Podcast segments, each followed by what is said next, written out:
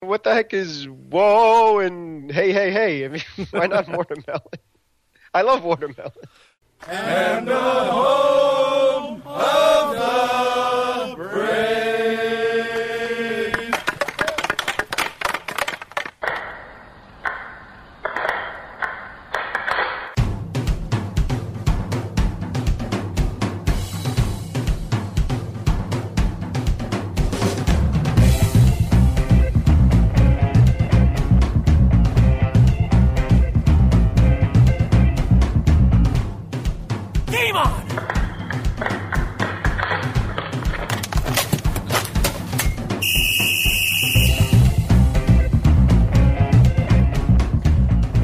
Welcome to episode 19 of the Hit the Deck podcast, where we talk deck hockey, street hockey, ball hockey. It's hockey in sneakers. Oh, 19 episodes. Our little podcast is all grown up, about to leave its wild teenage episodes. Oh, they grow up so fast, don't they, James? Yes, they do. So uh, this is going to tie in nicely with what's on deck tonight too. But uh, great job in raising this wonderful podcast. Oh, Mr. and to D-Man. you, and to you. It's it was definitely a joint effort. How are you, James? I'm doing well. How about yourself, sir? I'm not too bad. Not too bad. Awesome. Very cool. So, um, you know what? Why don't we just get into it? Why don't we get into the starting lineup? So, for tonight's starting lineup, in goal, I am the American Rhino, number 35, Gary McComiskey. And of course, my co host, On defense, number four, I'm James Sajazi. and joining us once again from Snipetown. On defense, we have Sam Chima, and I wear number 21. All right. So, thanks for joining us again, Sam. We'll talk to you in a little bit. And uh, for you, James, would you be so kind as to tell us what's on deck for this podcast, please? Would be happy to. Thank you. Sure. Father's Day. It's time to celebrate dear old dad, everybody. Father's Day is June 19th, and as we did here at Hit the Deck for our dear mommies in May, we will do for our daddies in June. All good fathers are invaluable, hockey dads included. So make sure you honor your deserving dads on Father's Day, and God bless them for all that they do. 1980 U.S. Olympic Team Gear Auction. Legendary players have been auctioning off some of their historic game used gear. And won't you take me back to Snipetown? It's the conclusion of Hit the Deck's interview of Mr. Sam Chima from the great hockey magazine and website, Snipetown. Sam embodies all that is good about hockey at all of its levels and why hockey players and fans love the beautiful sport so much.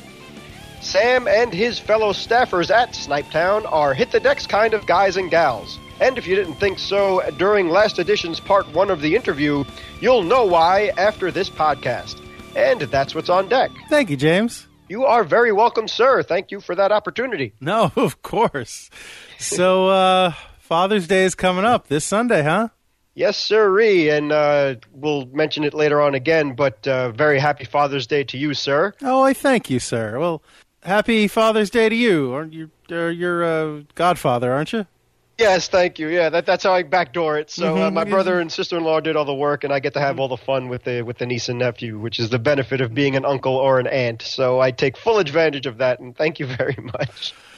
I'm gonna give you some playtime you can't refuse.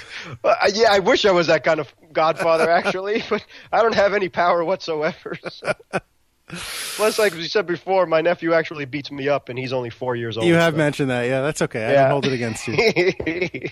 but uh, yeah, getting right into it, hockey traditions, the love of playing and or watching hockey has been passed down from fathers to their children as long as hockey has existed. And we have a prime example right here, Mr. American Rhino himself. Yeah, I mean, you- I, I definitely do try to pass down my love of hockey to my daughter. She, uh, my daughter Julia, who is five and a half, I guess. Um, Yes, that she- half is important. For Yeah, no, definitely. She is well.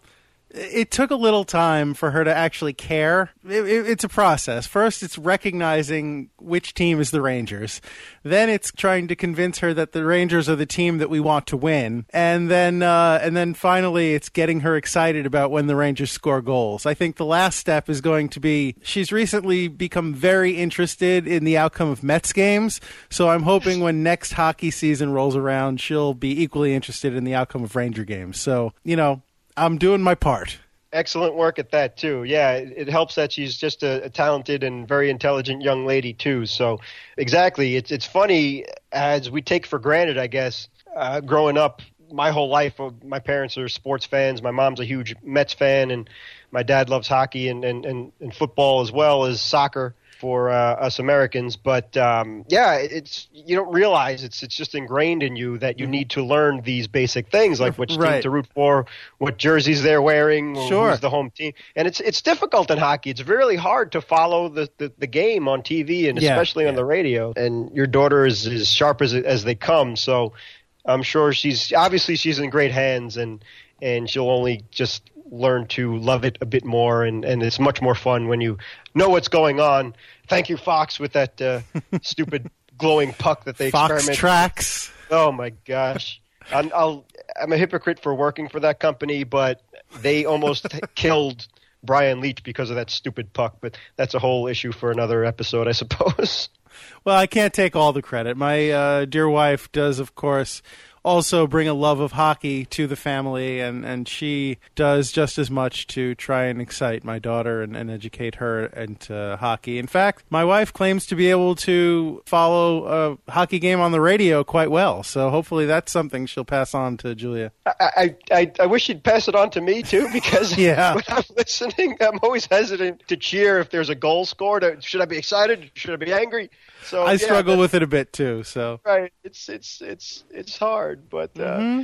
but yeah, again, I mean, you being a father who both plays deck hockey and hosts a weekly podcast about deck hockey, so that's pretty cool to uh, have a little daughter to uh, pass that on to as well. Yeah, and I've mentioned this before on the podcast, but Julia really does. Um, she really badly wants to play deck hockey with us. She's she's mentioned many times that she wants to play, and then I tell her when you're a little older, you know, because right now that everybody's a lot bigger than you, and even the stick is bigger than you, and it's not really safe for you to play. But we'll we'll get her, we'll get there. And I um actually, it's funny. I do uh, have a personal stake in passing on deck hockey to Julia. My parents my parents love to buy her stuff because they're grandparents and that's what grandparents do but um, recently they were getting her um, a new bat and ball or a couple of bats and balls i don't know my parents have no common sense but um so they they were in the store and they were getting these bats and they're like uh, my mom texts me she's like oh which hockey stick do you like i was like why do you have a Julia size hockey stick? Like, oh, you mentioned you wanted to get her one, so here uh, we were going to buy her one. I said, no, I want to buy her one. It's she's my daughter, and hockey is my thing, so I'm going to get her a hockey stick. Thank you very much. So uh, yeah, I, I, do have a personal stake as her father, and uh, hockey is something that is important for me to be able to pass on. Absolutely, that's great, and, and, that's that's also awesome that your parents, or at least their hearts, were in the right place, and, and I'm yeah, glad they that they had. No, yeah, they, sure. their hearts definitely were in the right place, but uh, yeah. you know, and and to their credit too, they actually asked you first, which is pretty Yes. rare. Hmm So uh, that just goes to show you what what great folks and why you're such a Yeah. wonderful young man yourself. So good stuff. thank you, thank you. And uh, speaking of pops and fathers, uh, our very own Mr. McCullough of the LIQ and the voice of Hit the Deck, no less. Now, obviously, Gary, you know him a bit better than I do, but uh, we got a few fathers in the LIQ, which is great. And uh, Mr. McCullough is kind of our adopted father of our league, too. Yeah, well, I mean, he's he's the father of someone in the league. Um, right. But and so he is, but yeah, he is definitely. Uh, I guess you know, if nothing else, he's definitely the oldest person in our little association. But uh, he's he seems to be uh, with his current health. He seems to be transitioning from player to uh, referee full time, and you know, hopefully that'll be a good adjustment for him health wise. But um, he he definitely is somebody that's very important to the LIQ. As I said, referee, timekeeper, official net transporter. Um, I was going to say net minder, but I guess that would be That's me. you. So that doesn't really work. But uh, yeah, he's he's he's uh, the keeper of the nets, although not the keeper of the goal, which again is me. But uh, yeah, he's he's a valuable, vital member of the LIQ, and and we're very happy to have him. And obviously, he contributed in large part to the upbringing and, and love of sports of Rob, who is his son, member of the LIQ, and and founding member of the LIQ, and uh, basically the uh, the whole reason why this little endeavor got started. So you know the the McCulloughs on the whole, and Pops especially, have played a huge role in the founding of the LIQ, and and my own personal love of deck hockey, and uh, I guess uh, your rekindled love of the sport. So we both owe him a great debt of gratitude. Thanks, Pops. Amen. Thanks, Pops. And we'll thank you again at the end of the show. That's right. And, and thanks, Rob, for sharing him with us, too. We appreciate that. Yes. Thank you for not being selfish. Yeah. so, Gary, as you mentioned in a few podcasts ago, uh, your connection with your father, one of the specific things was uh, knock hockey. Yeah, yeah. And- my yeah. my dad uh, wasn't really a hockey fan growing up. None of my family was. Hockey was just kind of something, as I've said before, that I came to on my own. But my dad did love to play knock hockey, and even before we ever started watching hockey games, we'd play knock hockey a lot when I was a kid, and so that's something that I definitely associate with my father, and and that's kind of a, a quote unquote hockey tradition that I get from him. So for that, I'm very appreciative, and I'm glad I can share that with him. Awesome. And yeah, personally for me, for my father, one of the things, uh, the many great things that he's done was when his company that, that he worked for, they had a luxury box at Madison Square Garden. And my dad would always make sure that my brother and I would always get tickets for Rangers games. Lucky. Oh, forget about it. it. It was we were on cloud nine. The the coolest part about it too was we were in college at the time. Gary and I both went to the same university, and meaning that there was a lot of free time after class, and it was a little bit easier to drive around from Brooklyn to the city back then. Mm-hmm. It seemed to just get much more congested, and everybody has a car now and whatnot, and with all the construction and so on and so forth. So, if my dad would call me in the afternoon and say, "Hey, I got a couple tickets for you and your brother," jump in the car, go to MSG. We had a place to park it and everything. We had it down to a science. oh, so it- this I'm sorry. This continued even into college that he had these uh, tickets that you were able to avail yourselves of. yeah, my- brother and I refer to it as the Gretzky era. Yeah, yeah, And, uh, so from what ninety six through ninety nine, I think right? 99, believe? yeah. Yeah, yeah. So uh, yeah, that was a blast. And the funny thing too was it being a luxury box and my father working for a, a huge bank. Mm-hmm. A lot of lawyers would schmooze clients there, so we'd always have to behave ourselves and make sure we didn't get too rowdy and whatnot. But yeah, that that was a lot of fun and, and much appreciated. Sure. That's that's awesome. Really, that's Uh, yeah. that's great. Way to go, uh, Mr. Sajazi. Yes, thank you, thank you. And and another cool thing that my dad did, among many many things, was he actually bought me my first pair of elbow pads and shin guards for roller hockey, and even got me a puck to practice with. Hey. And the, yeah, the, the really cool thing about that was it was just a surprise out of the blue. It, it wasn't Christmas time, it wasn't my birthday, and I didn't even hound him for this stuff either. So he just came home one day, like threw the stuff at me, and, and ran off into another room. Wouldn't even let me thank him and stuff because my dad's not the most affectionate guy in the world. Okay, gotcha. You know, which I take after him at that. It's kind of hard for us to express our emotions, I Okay. guess. Maybe we're a little bit of Mr. Spock. Mm-hmm. One of the reasons why I love that character so much, but uh, it doesn't mean that we don't love and and and show it in other ways. And uh, that that's one of my favorite memories I have, and and something I really appreciate. And that's one of the great things about fathers and their children is that, uh, especially fathers and sons, is guys tend, and this is a generalization we tend to be a little quieter and not as uh, emotional or Sure. as uh, as women are or affectionate or at least out showing that. Right. but uh, you know like my father and I could drive to a golf course in Jersey for a couple of hours and not say a word to each other but that doesn't mean we're angry or anything. It's just we have nothing to say. It tells me where to go and whatever and that's it. But uh, but yeah you know when you use the, the, the, the gifts that, that they buy for you and all of the sacrifices that they make which they never ever talk about or, or want credit for, uh, even from working nine to five and keeping food on the table and so on and so forth. It's uh, just really greatly appreciated and from the heart. And um, especially for fathers and sons, they set examples of how you should grow up as the man you should become. Yeah. And uh, and for fathers and daughters, and you're a prime example of that. Some of the really sweet, touching things that uh, your daughter has said to you over the, her her young life so far, and, and long life to her, and live long and prosper, if you will. Uh, to your sweet, sweet daughter. I mean, th- Oh, well, father and daughter, yeah, is just one of the most precious relationships that there are. Oh yeah, she's daddy's little girl. She's uh, Yeah. and as my wife will be the first to tell you, she's got me wrapped right around her little fingers. So uh, That you know, goes with it's, the it's just the way it goes. Exactly. That's right. Uh, my mom and, and, and her father, unfortunately, he passed away when she was only 18, 19 Hmm. years old. So my brother and I never had an, an opportunity to even meet the man. But sim- similar thing, too. He was kind of like my dad, where, uh, you know, he's quiet and, Mm-hmm. and not openly affectionate, but, and, uh, and, and he was very intimidating and stuff, but not to my mom. it was like anything she wanted or, uh, Uh-huh. she could even, you know, it's just it's so funny to, to, to see that side of you guys just melt when, when your precious daughters come around. So that that's really a sweet, beautiful thing. Well, thank you.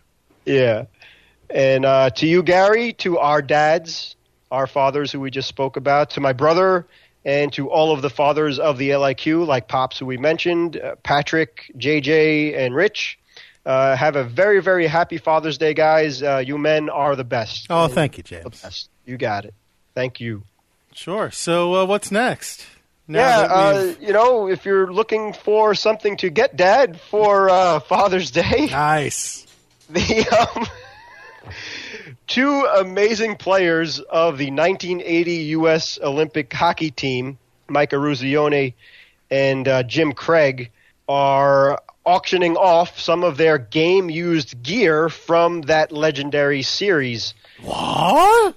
Yeah, uh, Mike Eruzione, Captain Mike Eruzione, I should say, auctioned off some of his jerseys and sticks he used during the 80s Olympics uh, versus the Russians, and then when they won the gold as well. That was a few years ago that he did that, and it was to raise funds for his Winthrop Foundation that provides for charities in his hometown in Massachusetts. Okay. So it was, yeah. Basically, what he was saying was that um, he kept the stuff in a in a hockey bag in his attic, and it was just collecting dust. Now this gear is priceless, and like the great Indiana Jones said in the Last Crusade, That belongs in a museum. yes, it does. Absolutely, it doesn't belong in a duffel bag collecting dust. And I don't know if fans have the right to own such historic Americana. Yeah. but uh, yeah, that that should be in the Hockey Hall of Fame or, or the American Hockey Hall of Fame and stuff. Uh, the Hockey Hall of Fame in, in Toronto, I should say. But uh, Yeah, I just hope it doesn't get bought by some Russian oil baron who's going to burn it. exactly right. That's true. Um, the, the, fingers crossed. There's some stipulation or whatnot that you need to be like the American Rhino. I mean, you, you red, white, and blue, It, baby. it won't be the American Rhino. Trust me. I, I don't have that much money. You and me both, brother. but uh, as for Jim Craig, his stuff is being auctioned off right now, but you better hurry because the auction actually ends today. Today. Today. All So, right. I hope this podcast gets posted early enough so people can take advantage of that. yeah, uh, the genius of Mr. Gary Max, sir, we can definitely put some stuff on the website and, and our Facebook page to alert people of this. But when you hear this podcast, it will be ending today, June 17th, 2016. And they are estimating that Craig's collection could bring in between five to seven million dollars Wow. worth yeah of, of 17 items that he is auctioning off through lelands.com so like yeah gary said if, if you have the money and your dad's a huge hockey fan and you appreciate this beautiful country that we live in have at it man so if I were to get some of Jim Craig's uh, priceless stuff, I probably uh, I, I wouldn't be playing deck hockey in it. uh, no absolutely right Right. Uh, just looking at the website right now, as a matter of fact, Yeah. I'm trying to find the quote unquote cheapest item, and it looks like for 500 bucks, you could. Get a, a vial of Jim Craig's sweat. Basically, it's Jim Craig's Levi's jeans and dress outfit worn in the 1980 Winter Olympics opening ceremonies. Uh, if- okay, I support uh, you know a, a, a charity auction, but that's a bald faced cash grab. That's that's shameless. I know there'll be people who will buy it, but that's shameless. Yeah, but if if you're really nuts, if you actually want his gold medal for crying out loud, that's about 260 grand. That's a lot of money. Yep. Uh, his jersey is about 215,000. And the very famous Amer- the actual American flag that he draped himself with after winning the gold medal right now is posted as 195,000 bucks. See, uh, the only thing there that you mentioned that surprised me is the gold medal. Because I mean, Yeah. you you want to make a you know make a, a pretty penny off of your memorabilia. I get that a lot of athletes do that eventually, and otherwise, really, it, it's just going to collect dust. You know, better that it should go to somebody who's really going to love it and appreciate it. But your gold medal, if I won a gold medal in one of the most iconic moments in Olympics history, I don't know if I'd be so quick to sell that off, even if it would bring me a lot of money. It's funny you should say that because you basically just quoted the captain Mike Eruzione. Oh, yeah? because yeah, when, when when he had his stuff that he was auctioning off in uh, 2013, I believe it was. It was right around the anniversary, I think the 33rd Okay. anniversary of the Miracle on Ice. He is quoted as saying, "As long as I'm alive, that gold medal won't be sold." So I agree with you, and and he basically said the same thing that it's just it's it's priceless. It's and and they earned it. I mean, they earned it a oh, million yeah, fold. absolutely. So I couldn't agree with you more. That's something that, uh, besides the Stanley Cup and any Olympian out there, obviously, you want that gold medal. I mean, Lord knows what it takes to win those things. Even just to, to, to place is remarkable. But I agree with you 100%, man. I mean, that's just, wow. Yeah. You're, Yeah. you're just, like, like they said in um, Wayne's World, we're not worthy, and we, we are not. so. Yeah, I mean, and this isn't like tandem curling that they won the gold medal for. This is again, this is one of the most iconic moments in Olympic history. absolutely for hockey fans, for sports fans, for for American citizens, and I'm sure the military as well. They they they probably appreciate it a little bit more than any of us, uh, the rest of us do for their great sacrifices and whatnot. But holy moly, boy, that's uh, that's something else. So if if you're gonna win that thing, um, hope you earn it in some kind of way, Uh-huh. and maybe even donate it to Mr. Craig himself or his family, or yeah, maybe uh, rethink that one, Jimbo. Not you. Yeah, no, Craig. yeah, yeah, I, I, I got you, I got you, definitely. So, but uh, but that's that. But but act fast because, like we said, uh, when when you hear this podcast, it's closing out today. So good and luck. supplies are extremely limited. that's right. They are. Uh, but if you really go nuts, and if you have a few million bucks to burn, I mean, you could get a jersey, you can get his stick, uh, skates, you could get his mask. Mm-hmm. So uh, pads, blocker, Mm-hmm. um, even his his game used goalie pants. So GMAC, you know, hey, if you need any other, Uh, I got a pair of hockey pants. Thank you. okay. Although that mask is tempting. Although I'd probably want to play in it, and that would just be a terrible idea. So I don't know. It's uh, you know, for seventy nine thousand dollars, why not? yeah, well, it's, what's a what else am I going to do with seventy nine thousand dollars? Yeah, jeez. You could buy a Corvette or pay your rent for Lord knows how many years. Or put your child through college, but hell, Uh huh. and that's that. So, All right. uh, Well, with that said, why don't we uh, welcome back Sam Chima from Snipetown and go ahead and get into the second half of our interview. And maybe we'll start off by finding out a little bit more about Sam. So let's go back to that second half of the interview. Here goes. So yeah, I'm from the UK. I'm from London, just outside. You know, I watched the Mighty Ducks at four years old, and I said to my mum and dad, "Hey, I want to do that," and they were like, "What is that? Uh, what is this game? I have no idea." Um, my mum's from Ireland, and you know my dad is Indian heritage, so they're like, "What is ice hockey?" You know, lo and behold, I was down on a rink, and I took to it like a duck to water. They'd said, and um, age of seven, I joined the team, and the team became like you know we were in the national finals at seven years old. It's kind of a surreal moment. And then yeah, from there on in, I just played all the way throughout. And then at 16, you know, in the way English hockey works, it's basically same professional at a top level. Some guys can earn enough to get paid full time. Um, a great perk is you get accommodation and potentially a car. So when I was 16, while still playing what typically you guys would call junior hockey, Sure. I signed like a two-way contract, we call it, um, with Streatham Redskins, and then I, you know, played a couple more seasons with uh, Invicta and Milton Keynes before coming over here in the last couple of years. I'm actually returning in September to play, but you know, hockey's different over there. It's you know. They say you know in Europe you got Olympic-sized pads, but in England it's any size pad that you can take. It's uh, Okay. some rings don't have plexi, you know, some have got netting. It's Oh, all- It's, uh, wow, all right. yeah, so home ice advantage is very key for a lot of teams. Yeah, sounds like it. Um, you know, locker rooms are very ambiguous, shall I say?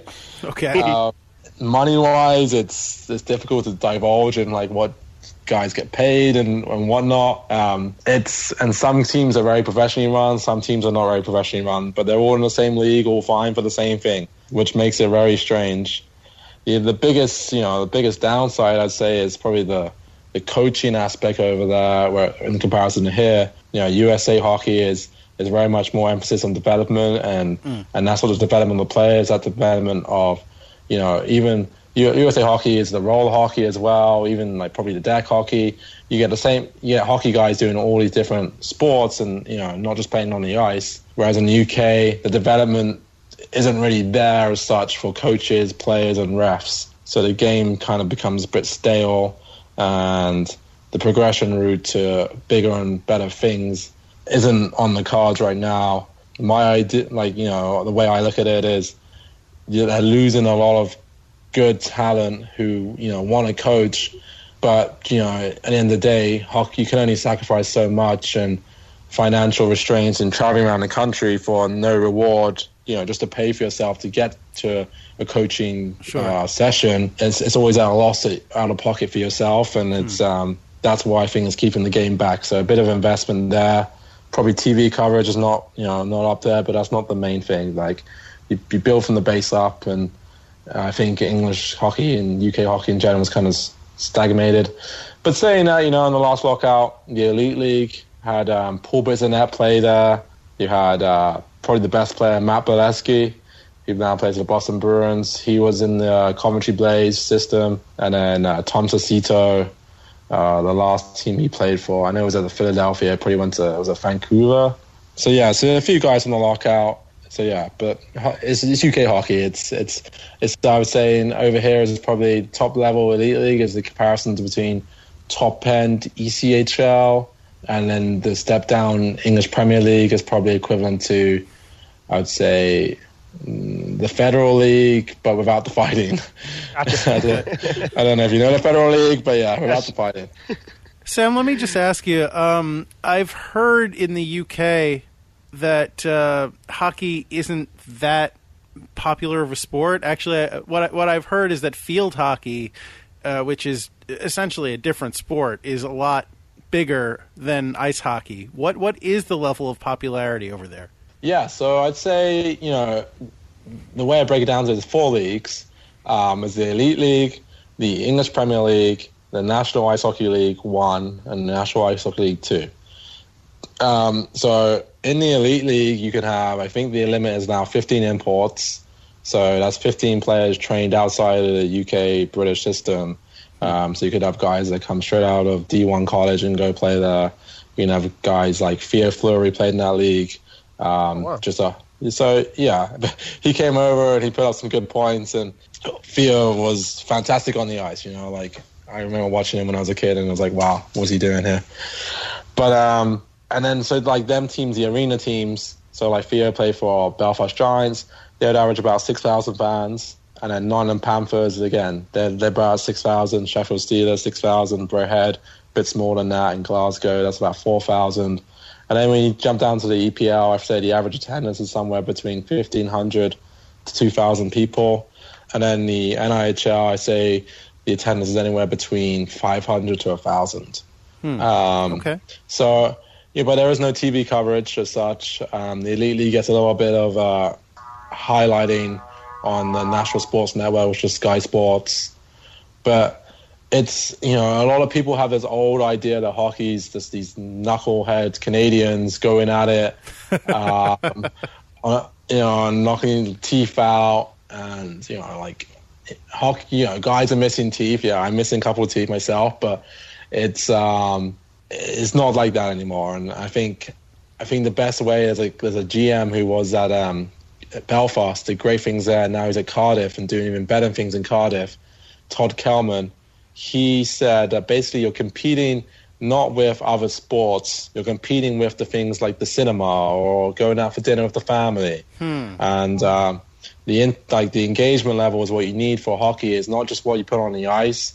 It's you know before the game, after the game, during the game. You know like during the timeouts, during the puck stops. You know even the music, even the light show. Like all these little intricate, making it more. You know so you're paying fifteen, which is pounds, maybe for a game, which is about twenty dollars or so Right. you've got to really put on the show there. You know, you've got to make sure that like everything that they come in there and they're like, wow, like even if the game is terrible, they're still like, wow, you know, this is really cool, and get people hooked that way. Which I think you know, a lot of teams need to kind of do.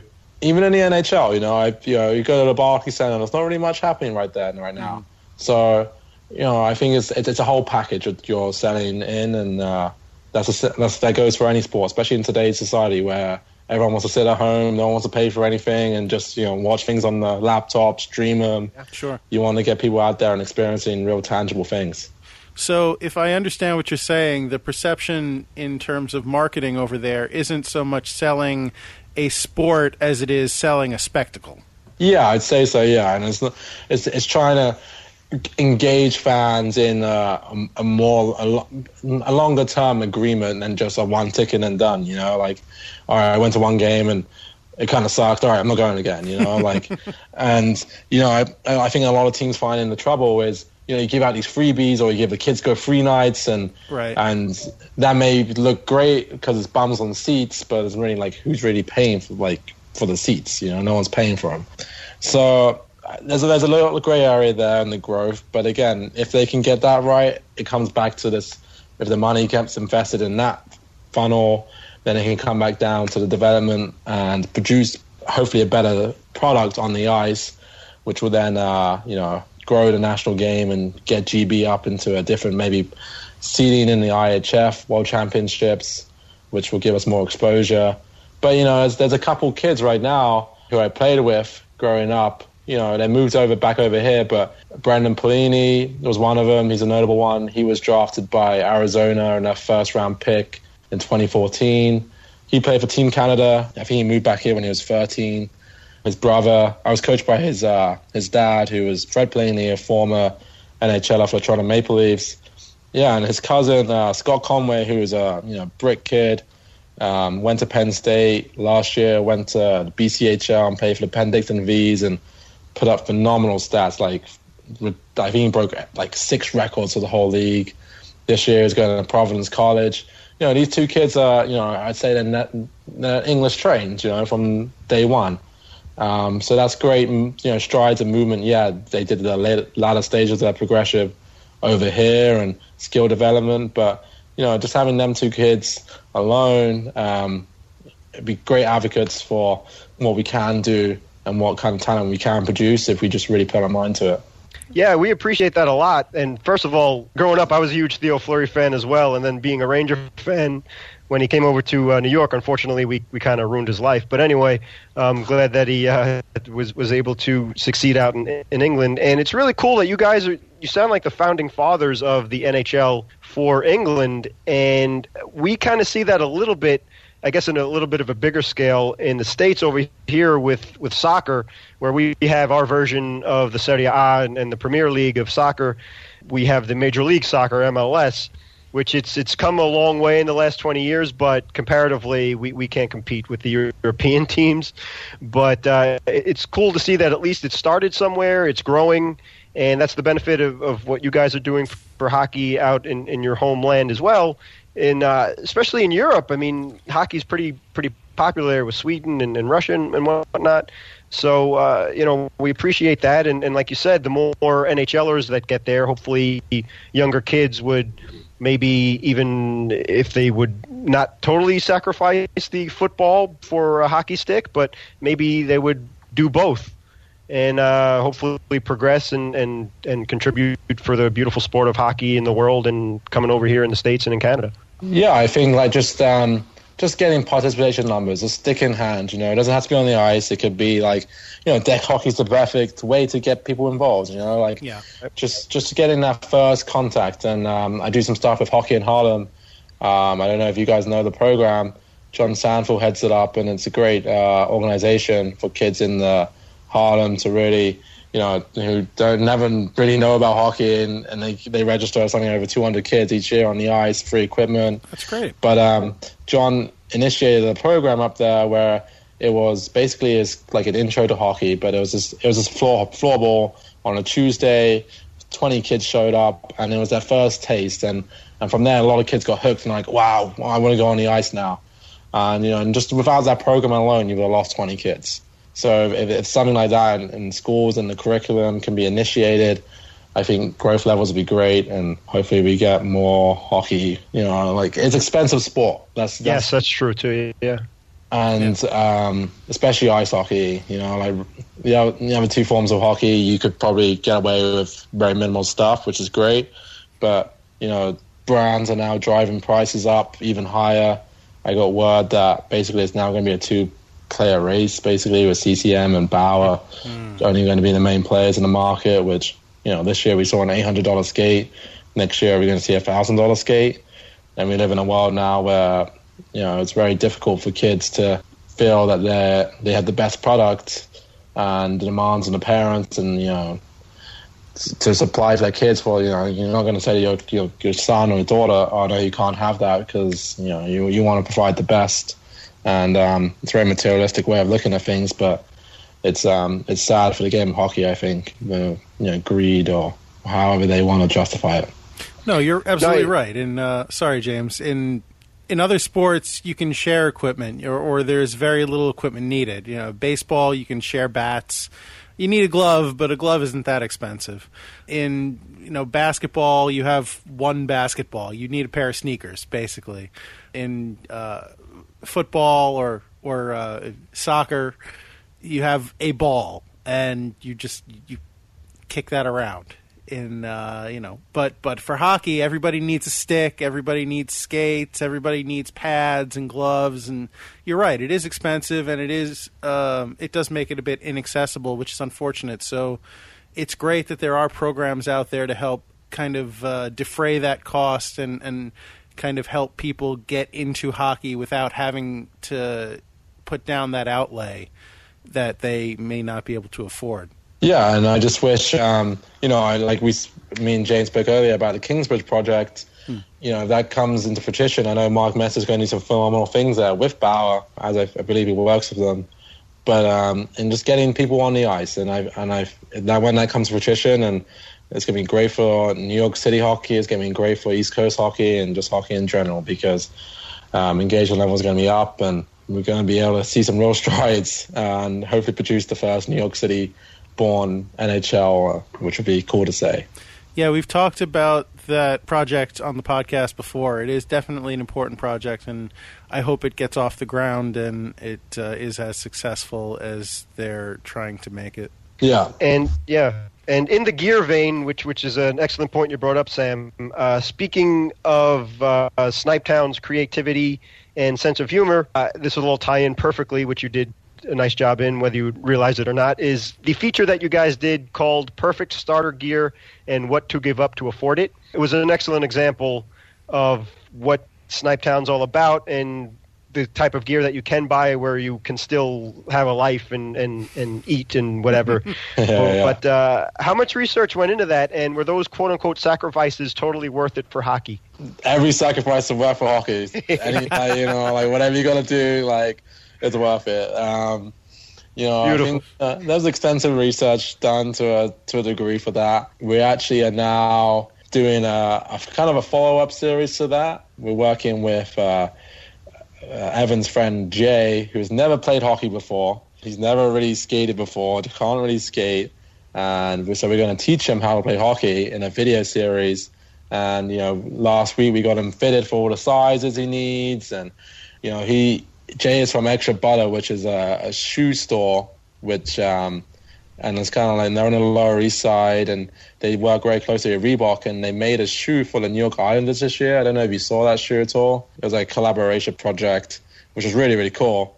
Anyway, long story short, Jay's friends with Matt Martin, and he's into Wow. yeah, so he's gonna deliver one of our lessons, and that's kind of the progression that we came from that starter gear. You know what to give up. So I guess Jay's sacrifices. He's gonna get hit by Matt Martin. God. Um, the full full force of uh, six foot four or whatever he is, uh, six five. I don't know how tall he is now. Like on skates, he's six seven. I know that's for sure. He petrifies me from the stands and from TV, so I would never even attempt to be in the same arena as that gentleman. But you know what it is? It's like uh, the BFG, big friendly giant. You know, off the ice. Oh, is that what that stands for? yeah, like he he won. Um, I think he won another award this year for being like you know philanthropic and doing all the great things he does in the community and and gives back and get involved with whatever they want to do in, in delivering sessions and and uh, on that front as well. He's he's been great within the hockey community and he's all about the growth of the game, which is fantastic. So um, when we get these uh, these sessions done and and we really teach Jay how to skate, the end goal for him is to uh, to join the team out in Aviator that um, Evan and Jack play on. We have a little Snipe Town team out there. Oh yeah. So uh, yeah, so we're gonna hope to uh, to get that going, get him on the ice, get him get him be able to take a hit by Matt, and uh, that's the Gosh. progression. But just regarding the article, you know, that's the kind of thing we're into. We're into creative, we're into a bit, you know, a bit out there, a bit, um, you know, tongue in cheek kind of thing. And uh, it was very sad to sacrifice the Porsche, but hey, means must, eh? yeah, but I mean, who needs a Porsche when you could skate fast anyway? So Yeah, that was a, that was like- different trade. hey, how can you? You can't drive a Porsche in New York City anyway, so you may as well. point. Like, Good point. So, uh, so yeah, before we let you go, just one more question for Snipetown, if you wouldn't mind. Um, we, like you said, uh, Gary and I also appreciate the sarcastic sense of humor that you guys have, and yeah, the tongue-in-cheek stuff. So, one of the other features that you guys did in the first edition was the Forgotten Teams of NYC piece, which I thought was really clever. I read it, I enjoyed it, and I like the fact that you even had. Um, Limited edition shirts for the teams.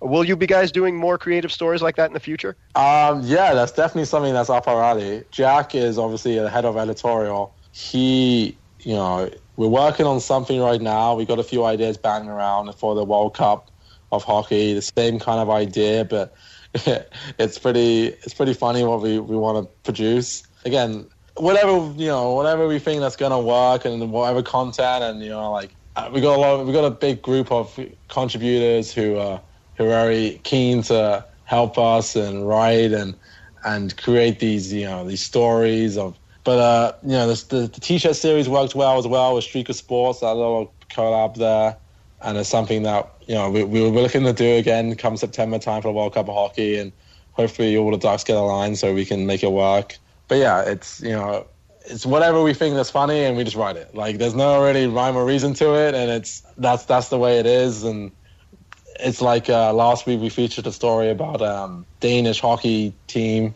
A guy sent me an email. I you know I read it and I was like, wow, it's pretty funny. And the team's called Fat Boys, and I was like, wow, what who calls that team Fat Boys?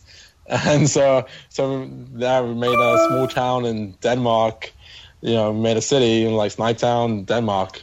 You know, like so. um Yeah, it's little cool content like that, little snippets, any random stories, any hockey like like the hockey world is filled with stories. Like you go into any locker room, there's guys that's really enough stories. There's there's there's always one or two guys in the team that has like the best stories, and that's all he does. He like he'll wait five minutes before he's on the ice to get changed because the rest of the time he's just talking stories. He's just you know he's just shooting them from the hip. He's just and uh, and yeah, hockey is you know where everything is funny, where everything is cool. There's never really rhyme or reason to it. We're just seeing what's out there and just throwing it. Awesome. Just a couple of things left from me. Yeah, like Sam mentioned, that feature that you did on Dani Rylan in the first edition of Snipetown. Uh, she's a female hockey player, and uh, that was an interesting story. So there's plenty for the ladies out there to uh, check Yeah. out for Snipetown as well.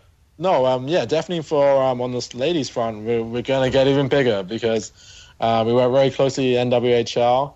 Um, Dani's obviously the commissioner there. I play on her team on a Tuesday night, so you know I'm always with Dani. But yeah, it's uh, there's definitely there's a big like the the ladies market in this game. It, it has never been big as it should have been, and Dani has done fantastic things, and especially the league at NWHL to grow the game. And what they've done within 12 months has been fantastic, and what they continue to do. And I think the the number one stat was the the USA the the Olympic women's final was the most viewed final. I don't know what the figures were. Hockey, yeah, right. um, but it, it's fantastic like to see that kind of um, level of participation and engagement. And it's, it's transferred because now they're running clinics. They've done one in jersey done one in alaska. Um, there's a lot of involvement there on a community basis and um, i think a lot of people can relate to these women now in the national women's hockey league as well because you know they're getting paid but they also have a job and it, it's great to see what I know the captain for the Riveters drives down from Albany for practice two days a week. Albany to Brooklyn is uh, Yeah. it's not just around the corner, you know. Like hey, No, let's no, have a no, practice, and she's It's a and- day's worth of travel, yeah. yeah, and practice is late. You know, practice is like, Yeah. um, you, I think they're off the ice at maybe eleven. I don't quote me on that, but you know, like that's a lot of driving, and you know, and then weekends of games. So it's um, it's only going to get bigger. So you know, if you have ladies listening in, keep following what they're doing, hype them up because uh, it's it's going to be a fantastic space and. And they're going to rival the, you know, they're just going to grow the game of hockey even more. Yeah, and you know what you're talking about too, coming from your background with uh, with hockey in, in, in England as well. So very cool stuff. And Gary and I first spoke about Snipetown a few months ago during the Rocky Sullivan's deck hockey tournament, as we mentioned before. And Gary posted links to Snipetown from our Hit the Deck sources then, and he will do so again now. So for Absolutely. everybody out there to check it out. And uh, Sam, it was a pleasure. Thank you so much for your patience and for joining us tonight. It was an excellent interview. I hope you had as much fun as we did. No, yeah, and, uh, definitely, great. yeah. No, I had a lot of fun. Cheers, guys. Thanks for having me on. It's always uh, it's always good to talk more hockey uh, all the time. So Sam, before we go, can you just um, two things? One, can you clarify for me is Snipetown NYC evolving into Snipetown, or are both websites going to continue to exist? Snipetown NYC is going to evolve to just snipetown.com, but Snipetown will also embody the Snipetown NYC site on there as a drop down city. Thanks for that. And can you please tell our listeners where you can find Snipetown? You can find Snipetown um, to buy. You can buy it via our website, and if you want to buy in a brick and mortar, old school kind of store, um, you can buy it uh, West Side Stick and Skate, which is on Fifth Ave, and it's between 23rd and 22nd Avenue, right by the Flatiron. And it's, it's a, you got to check it out. It's, it's a cool hockey store if you're in New York City. How can we find you on social media? Uh, Jed, follow us at Snipetown NYC on Instagram, uh, Facebook, just Google Snipetown, Twitter uh, at Snipetown underscore, um, all our handles. Yeah, and just anything you want to shoot some videos, shoot some pictures. We always do collaborations, and we want to post, you know, user generated content. So yeah, shoot us uh, a message. All right. And please visit snipetown.com for passionate underground grassroots hockey. Thanks so much for joining us, Sam. We really appreciate you taking the time. Cheers, guys. I appreciate it too. Thanks again, Sam, for taking the time. Last minute remaining in the podcast. Thanks, Pops. So here we are, last minute. Uh, we hope you enjoyed episode 19 of the Hit the Deck podcast. and stay tuned next week for our very special 20th episode. You're not going to want to miss that one, so check it out. In the meantime, we'd like to thank, extend a, a warm, warm thanks to Anthony Sajazi for music used in the podcast. We'd like to thank the LIQ for sound effects. Again, thank you, Pops, not only for being the voice of the podcast, but for being an integral part of the LIQ and everything you do. Thank you, the listener, for sticking with us. Thank you to Sam for spending all that time with us uh, over the course of two podcasts to tell us about Snipetown. Please check out Snipetown. It's definitely worth your while. If you're a hockey fan, you are going to enjoy their content. And if you're a hockey fan and you enjoy our content, please subscribe on iTunes, listen to us on Stitcher, check out our Facebook page at Hit the Deck, Instagram at Hit the Deck. Our Twitter is at Hit the Deck Pod. Contact us, email us at hitthedeck at gmail.com. And please, don't be a stranger. James and I would always love to hear from you. James, is there anything you would like to contribute before we wrap up? Yeah, just once again, very, very, very happy Father's Day to you and all the dads out there. Thank you, sir. On behalf of all dads everywhere, because I am their elected spokesman, as we know, we collectively appreciate it. So thank you. Thank you, the listener, for sticking with us once again. And please, on Father's Day, if your dad was a, a, a good dad and a good hockey dad, he probably taught you this. Please remember, it's deck hockey. Don't be that guy. Thanks, everybody. Maybe we should start off by finding out a little bit more, a little bit, a little bit, a little bit, the.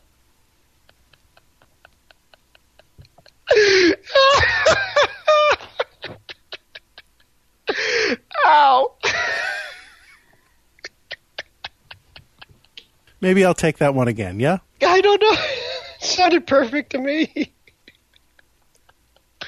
Ow.